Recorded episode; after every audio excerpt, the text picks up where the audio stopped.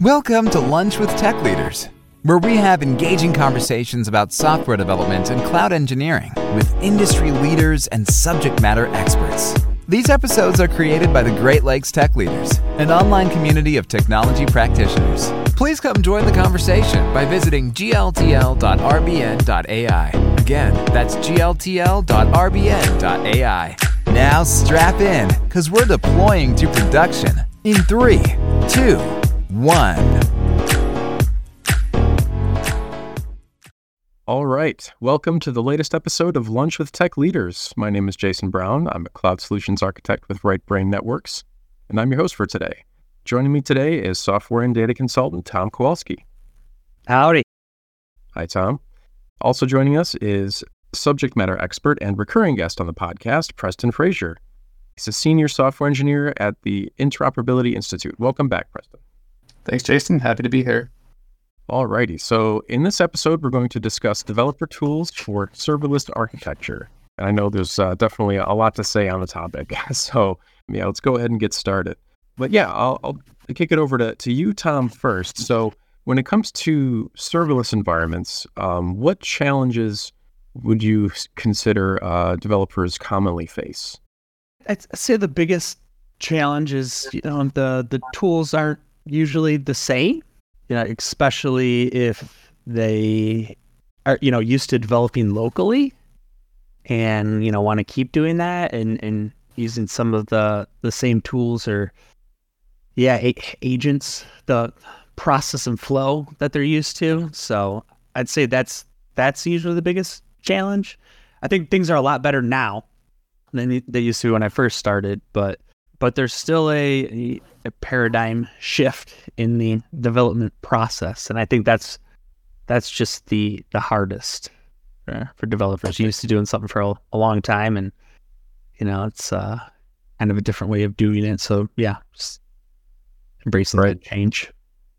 Yeah, absolutely. I mean, when you're used to uh, just building locally, you know, for instance, if you're working on like a REST API, right? You just spin it up, spin up the web app locally to do some testing or some development to um, see how things are, are taking shape. Um, yeah, that looks that flow looks completely different when you're working with with serverless components, um, especially if you're you're trying to um, develop for uh, like a, a interconnected uh, components uh, like yeah, for instance, lambdas, right? If you have a bunch of lambdas that you've got as a backend for your REST API, you know, what do you do? You know, do you zip everything up and then upload it to to S3 and then reconfigure the lambda every time? I mean, that seems like untenable, right? So yeah, yeah, I think that that's a you definitely hit like one yeah. of the things in my mind. You know, I would certainly agree with Tom on that. You know, just an example, you're talking about spinning something up locally it's hard. Let's uh, you know, we talk about Amazon Web Services a lot here. So think about an API you can spin up locally versus you know using API gateway. You really can't spin API gateway service up locally on your machine easily. You know, it, it's it's something you uh, that you know needs to come from libraries or like testing libraries. Otherwise, you're you know kind of deploying to maybe a dev account and you're using the services there from the web services. I agree. I think there's a ways to go in terms of locally developing with serverless technologies. I'm a little surprised that, you know, cloud providers haven't made it a little easier to maybe spin up a version of their services locally or have some kind of better um, ability to to mock those services. There are some examples, and I think we'll talk about those. Yeah, absolutely. Yeah, and another thing that I just kind of touched on too in terms of uh, challenges is testing, right? So being able to do, I mean, unit testing you could do fairly locally. You know, if I'm writing in Python, I could just run Python for or PyTest for uh, unit testing. But when it comes to integration testing or testing the um, components together, like as you're updating, making changes, like that can get really cumbersome. Like the changes to the flow that um, people may be unaccustomed to. But once somebody does start using these tools, getting getting into the flow, Preston, what would you say were some key advantages of do- adopting a serverless approach in app development? Like, what are some some gains that you start to see when doing so? Well, you know, certainly a lot of the gains are, are seen in in production environments with serverless because you know the the assumption and the idea is that you're really you know only running and paying for what you need to use so you can really minimize the amount of time that those services are running um you know on the development side um usually with the way things are priced if you're not doing load testing your your development work is very you know very cheap to do with existing services. Um, if you're going the route of deploying your you know applications to a dev account first or a dev environment first before you're going to a production environment, so there's there's gains there um, in terms of of the cost. You know, in terms of development, I think the paradigm switches a lot more to scripting your infrastructure and services you know everything's configured. You're not it, it, serverless lends itself more to a scripted infrastructure environment rather than you know this manual setup and configuration of services. Uh, I think that's really where you see a big difference in what you're going about doing um, day to day. You know, it's not just about writing the application code, but it's also about scripting those infrastructure pieces. Yeah, absolutely. Uh, we talked a little bit also about testing the changes to the flow, and that seems to be another thing too. Is that you these tools lend itself to that tighter integration between your app code and your infrastructure as code, and we'll we'll get into some examples of tools that help allow you to do that. But yeah, uh, can, can you guys think of any other ways that just development tools in general contribute to improving the overall developer experience in a serverless uh, deployment or development? I think certainly it's uh, it, maybe if it's not the first time you're building something, but say you're a new engineer coming onto a team or something, I think it's a lot quicker to, or, or maybe you're setting up a new environment. It's a lot quicker to get that environment set up because there's probably less manual steps you need to take. It's more about, you know, you you install the tools and you run the, you know, launcher or the deploy script and everything just gets deployed if you're, you know, using that methodology of everything scripted, I can basically tear everything down and so nothing's there and I can rebuild it um, with just, you know, running a script. Um, if you're using that approach, then it's really easy for for new engineers to get going right away and new environments set up right away. It's a big benefit. Yeah, 100% agree. So I'd also like to dig in and, and uh, ask each of you for some specific examples, if you can provide any, of some real world scenarios where adopting a specific tool made a big impact on your serverless project? I'd say the biggest impact that, that I've seen is the monitoring. It's a lot better than it, than it used to be. But yeah, when it first serverless first came out, right, all of the monitoring tools expected to be able to run like an agent on your servers.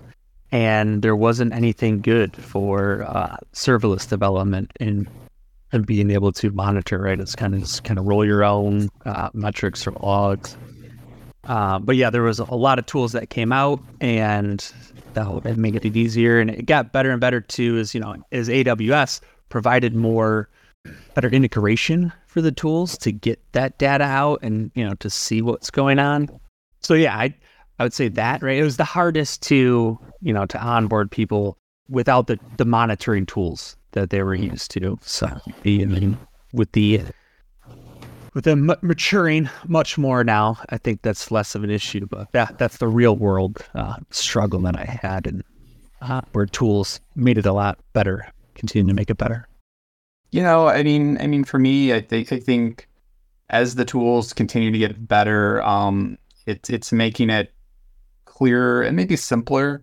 Um, there's a lot of I, have noticed there's a lot of frameworks like serverless frameworks that do a lot of abstraction and they focus on making it quote simpler or quicker to you know build things.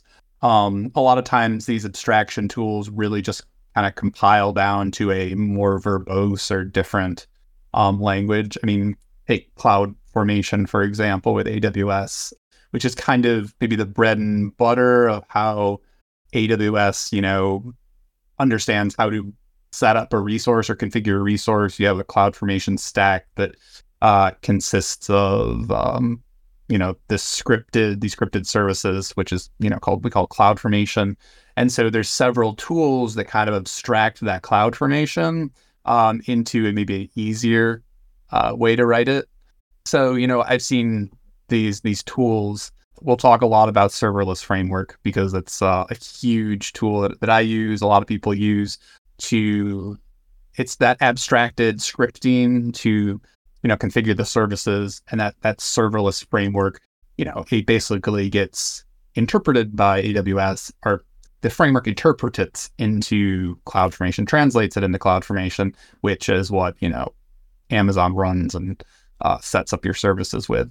So I would say serverless framework by far is one of the biggest tools that has changed um, how we deal with serverless and work with cloud services like Amazon. Yeah, it's it's funny. Like I I forget, right, that that's like a tool and and can't even fathom what it would be like to do serverless development without it. So because I, I was using you know lambdas right out of the gate and just playing around with it for you know one-off things and right when it was released you were allowed to edit the code in the um in the console so that was like my initial introduction into serverless. But then right afterwards, it was uh, serverless framework and and JAWS, right? And that was like I couldn't imagine doing like a real development flow and like working locally and deploying and everything without the serverless framework. So it's I I, I kind of think of it going hand in hand, right, with with the the tools. So yeah, when when you talk about it, it's like, oh yeah, serverless framework, right? And and the other tools now that that help, right, with the infrastructure as code. I, I mean, yeah, I agree. I agree. I, I couldn't imagine deploying a serverless environment without some kind of tool like serverless. You know, that like let's take the AWS console for example, the UI that you can log into. That's nice to be able to view things, maybe tweak things, maybe try something out. But when you're talking about setting up an environment that's probably going to have, you know, several services. That just gets too complex to try to do anything manually to set it up. It, has got to be deployed with some kind of scripting tool.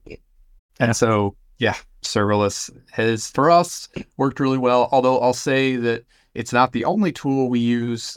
You know, we have found where another tool is actually better at doing certain things. Personally, from where I work, we use another tool called Terraform, which is it, it's a little different from how serverless works.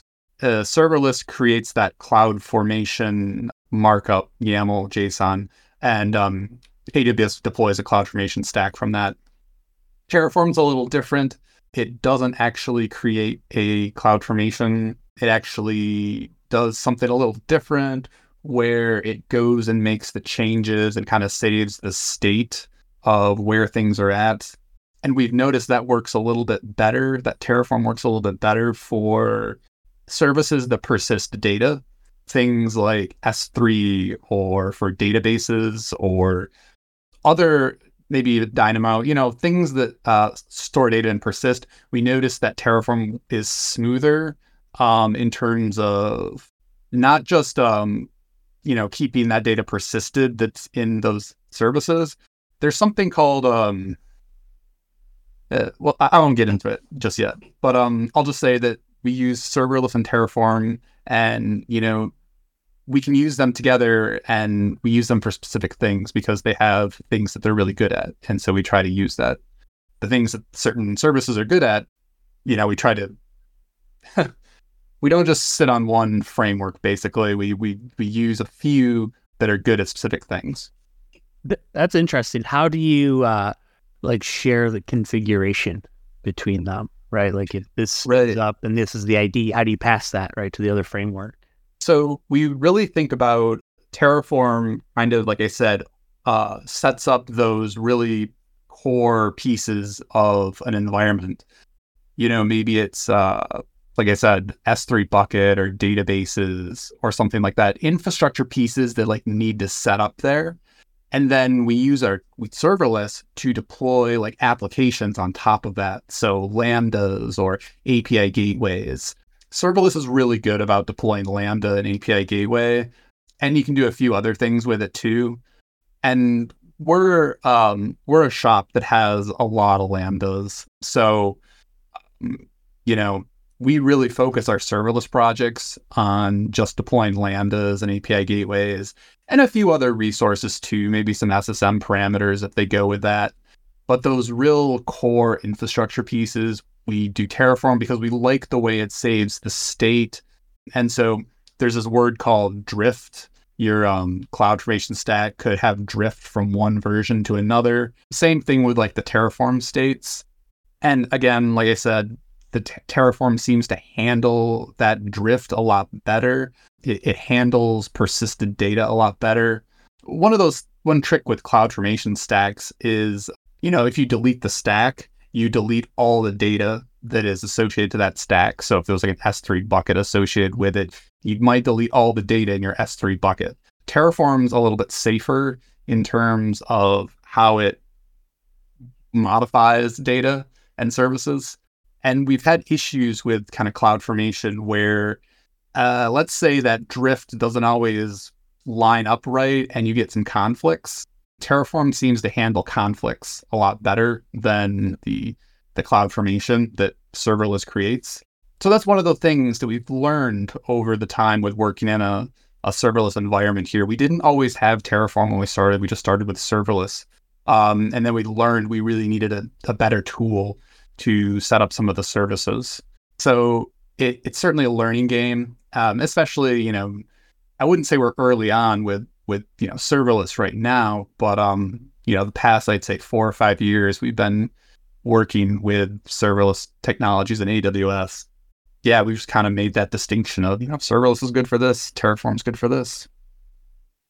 Yeah, that's great. I mean, I really like that. Um, you've introduced that separation. So, like, you have the compute layer on a completely different on a different level than than your uh, data layer. So you can just wipe out the CloudFormation stack if necessary without touching any sensitive data or you know having to worry about it changing any databases or anything like that.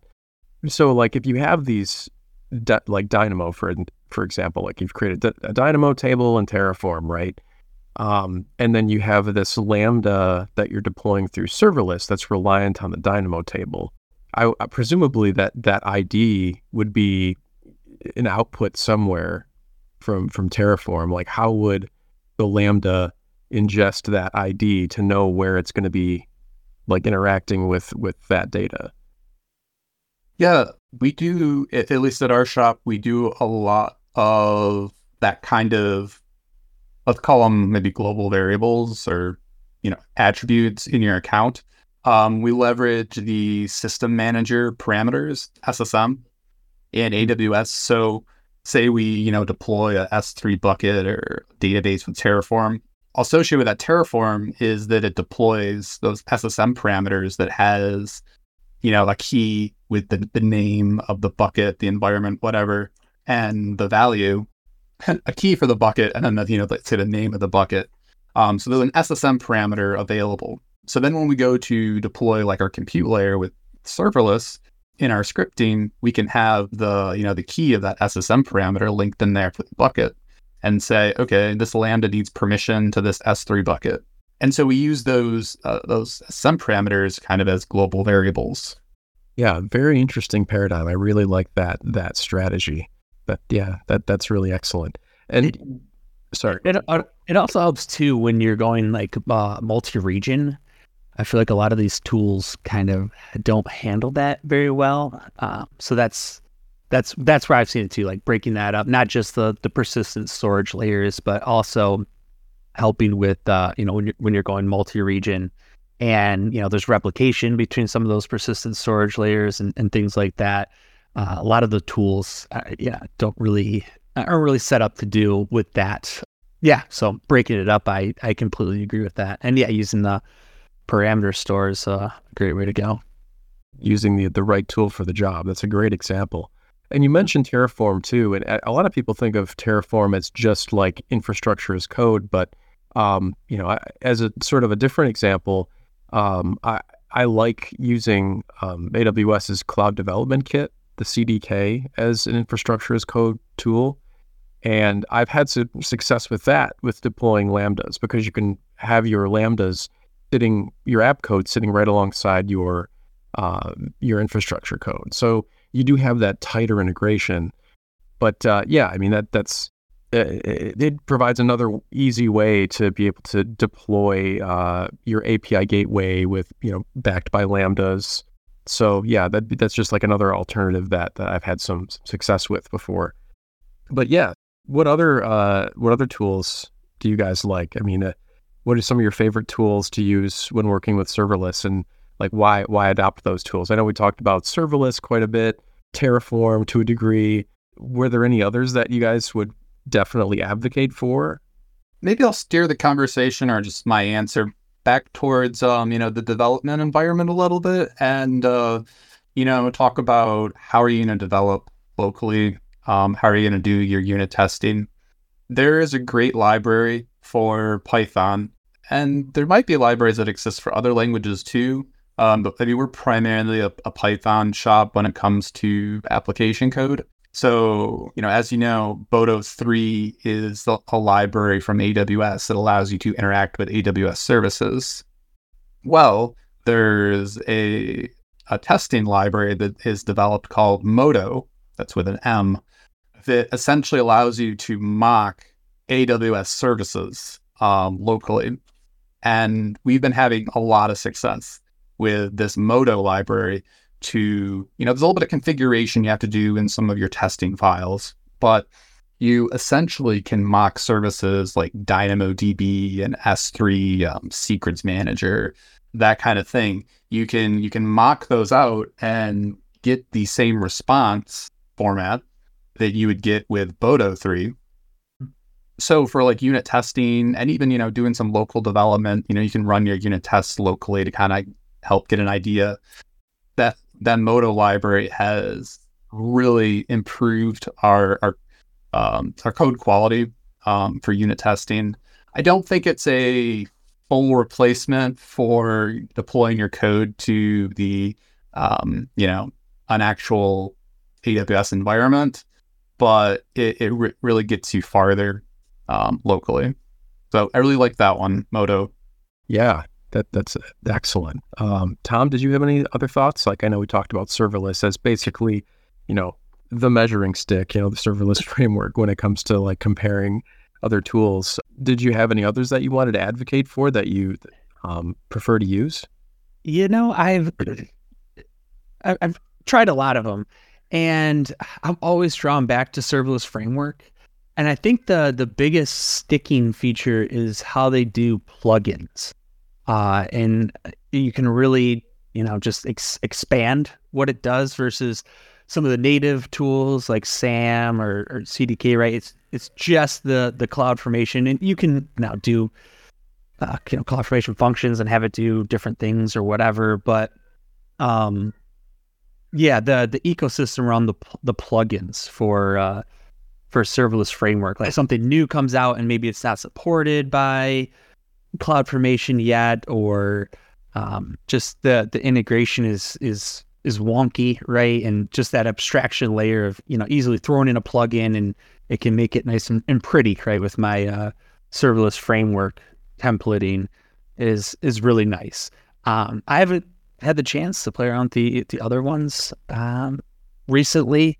Um, but yeah I think there's a lot of advancements in it so but yeah, that's what always hold, pulls me back in the serverless framework. Is like, I none of them do this. Oh, serverless framework does. Oh, it's a plugin. That's why. I totally agree with that, and we we leverage quite a few plugins for serverless. Like you said, I think that puts it a little step ahead of AWS SAM and CDK, which are similar. But you know, we leverage plugins like um, you can create uh, you know, IAM roles for each of your Lambda functions. That's a requirement we have from security. So Lambdas are kind of all on their own security group, or things like associating a web application firewall to your um, your API gateway, or um, a really cool one. Um, we for our API applications, we like to use Flask library on our Lambdas.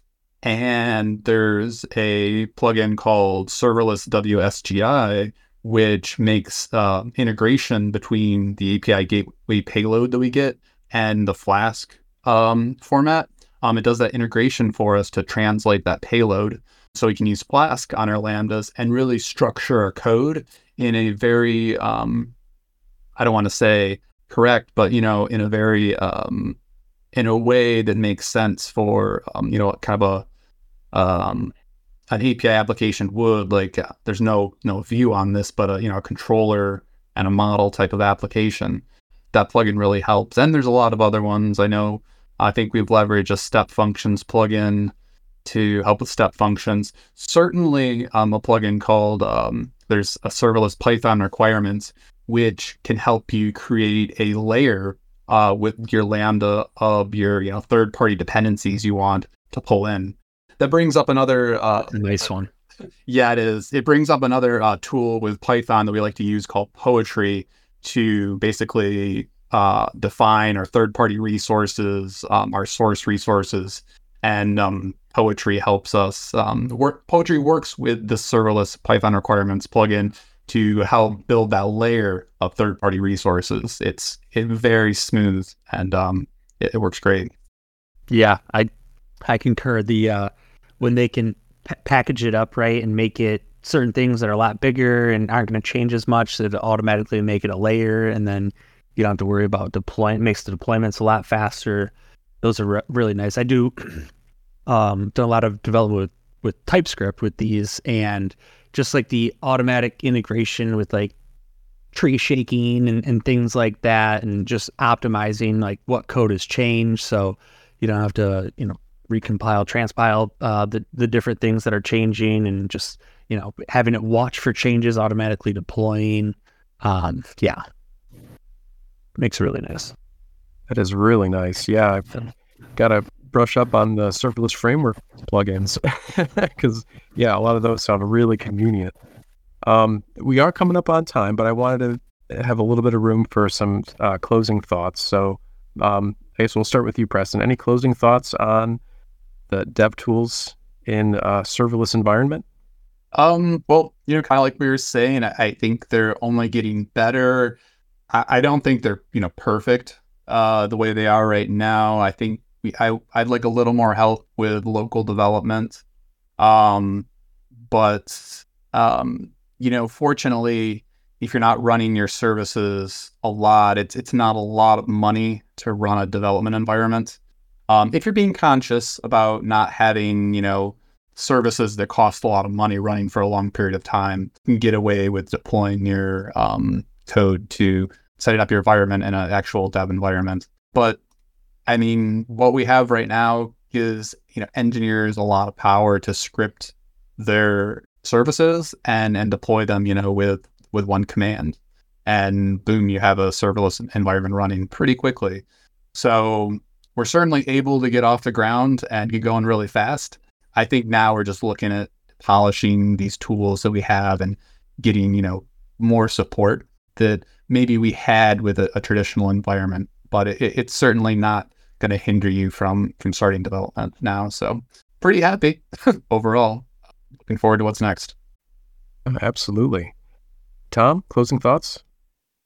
Yeah, I'm uh, pretty excited. But yeah, what's what's coming out and, and what's changing? I, I feel like there's a lot of uh, maybe we talk about this another episode, but there's a lot of providers out now that are either making their own abstractions on top of AWS or kind of doing like their own their own way of of developing. Uh, that comes to mind is like Ampt. They're the spinoff out of the serverless framework company that's kind of doing their own thing where that one you don't have as much access to the AWS resources that get spun up, but other things like uh, like SST. Um, I don't know if played around with those, but uh, that one's uh, very interesting as well. So, and in the space that they're going, they kind of were tied to CDK, but are now kind of doing their own engine for some of the things that yeah we, we talked about here. But yeah, it's very exciting to see what's uh, what's coming out. It's new. It's changing. Excellent. Yeah, I think that this is definitely a topic that's uh, kind of difficult to contain in a single half hour. So that definitely warrants uh, uh, a second sequel episode coming up hopefully soon. so Yeah, ever growing topic, always new things coming out, and uh, Yeah. always new methodologies. I think that's important to point out that there's there's people that are always thinking of new ways to chain these tools together to you know make their dev environment or their ecosystem work for them. uh, excellent. Yeah. Cool. So I guess with that we can uh, we can wrap up for for this episode. I'd like to take the opportunity to thank all of our listeners for tuning in to Lunch with Tech Leaders. We hope you found the conversation informative and valuable. We would love to have you join us again for our next episode, Influencing Teams to Stay on Top of New Tech. As always, the episode will feature uh, expert guests and interactive conversations, so be sure to tune in. Thanks, everybody. Thank you.